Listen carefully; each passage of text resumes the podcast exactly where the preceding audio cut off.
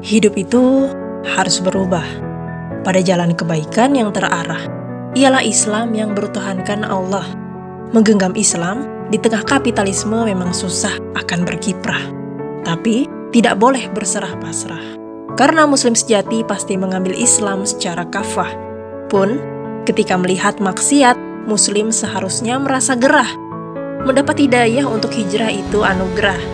Membuat jalan hidupmu semakin cerah. Karena hidupmu tak boleh berlabuh pada aturan, salah kaprah. Kembalilah pada syariat Allah agar berkah. Untukmu teman yang pernah berada pada jalan yang salah, yuk hijrah, pelajari Islam agar kita terarah, menghambakan diri hanya pada Dia yang Maha Pemurah. Barakallahu fikum.